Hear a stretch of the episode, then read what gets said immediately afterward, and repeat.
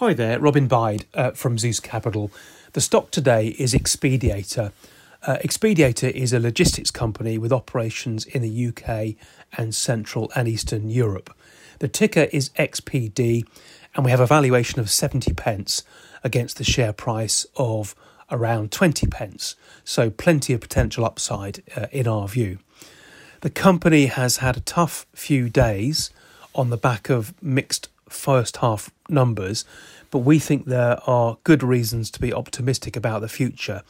I mean, the shares are trading now on a PE of around six times and an EV EBITDA of 3.5 times. So, good value. Uh, I'm going to make three points um, background to the group, recent results, and then the outlook and the positive investment case as we see it. So, background to the, to the group. Uh, Xpediator has three main divisions, um, all are linked together. Uh, firstly, freight forwarding in the UK and Central and Eastern Europe. This is essentially a broking business. It's asset light, so no trucks or warehouses. Uh, a freight forwarder secures capacity, for example, on a truck and matches that capacity or space to customer shipments. It's a very flexible business. It's low capex, but also low margin. So it is a bit of a volume business in that sense. Now, performance in freight forwarding has been very strong, particularly in Central and Eastern Europe. The second division is warehousing and logistics. Uh, the company has distribution centres in the UK and Romania, and also a Pall-Ex franchise in Romania. Now, performance in this division has been a bit more mixed, but for very particular reasons relating to the UK business. It's also important to say that in this area, Xpediator is also asset light. They don't own their warehouses, they lease them. The third division is transport services. I like this, it's a high value added services division. It provides, for example, fuel cards um, to smaller trucking companies, and many of these trucking companies also provide services to the freight forwarding division.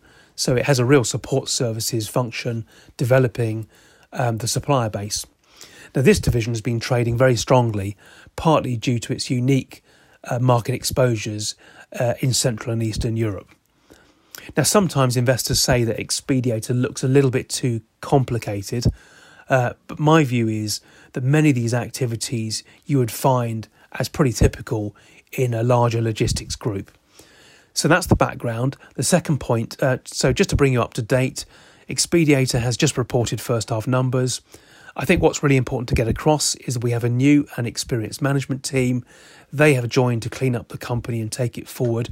So the first half numbers this week uh, were in part owned by previous management. The numbers were, were mixed. So revenue in the first half was up by 50%, but profit was down by 14%. And also net debt's looking a bit high. It's, it's at around £8 million. And to preserve cash, uh, and pay down that debt, uh, management decided to uh, suspend the dividend. Now, as we know at the moment, uh, markets are pretty unforgiving uh, and tough, and the share price has sold off. And in our view, uh, it is oversold. And this brings me to my third point the outlook and the investment case.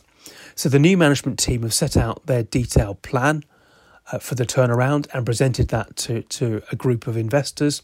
We think it's pretty actually actually pretty straightforward. Uh, fix the underperforming UK forwarding business, uh, and that's happening now. Fix the underperforming UK warehouses. That's two out of the three warehouses, and that's also happening right now. And then over time, uh, reduce that debt by improving working capital.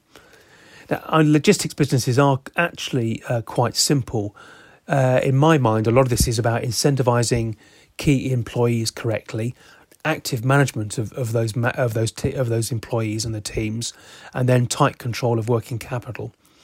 So I think this team understands these steps in a lot of detail, and they are getting on and executing their plan.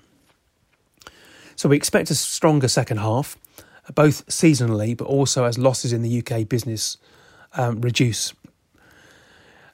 And the company has reported that current trading is strong.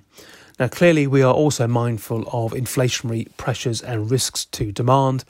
Uh, Xpediator is well protected. It has many pass through arrangements embedded in its cost base and it has a very wide range of customers. So, to sum all that up, the core of this business is very strong. CEE uh, market exposure is very attractive. We have a new management team with a credible plan to improve performance, uh, but obviously they need to deliver on that, and the valuation is attractive. So I hope you'll take a look at our notes and also read our risk statement. But overall, I think this is a very good time to have another look at Xpediator. Thank you.